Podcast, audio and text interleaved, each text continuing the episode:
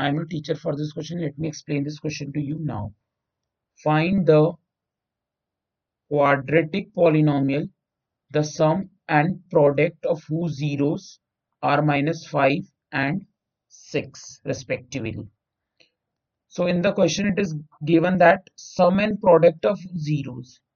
Sum means alpha plus beta हमको दिया हुआ है minus five and product means alpha into beta की value में दी हुई है six.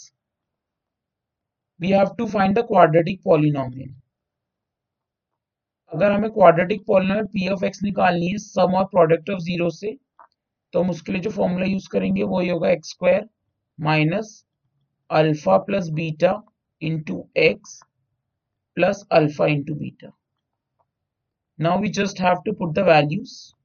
X square alpha or beta plus alpha plus beta कितना दिया हुआ है minus five into x and alpha into beta six. Simplifying this, plus five x plus six. Hence the required polynomial. Hence the required quadratic polynomial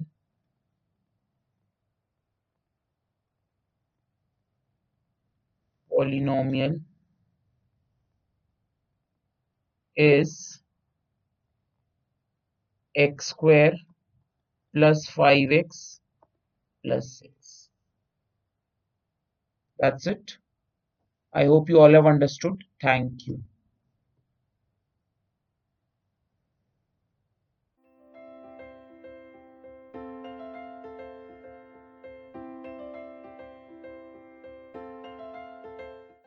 this podcast is brought to you by Hubhopper and Shiksha Abhiyan. अगर आपको ये podcast पसंद आया तो please like, share और subscribe करें और video classes के लिए शिक्षा अभियान के यूट्यूब चैनल पर जाएं.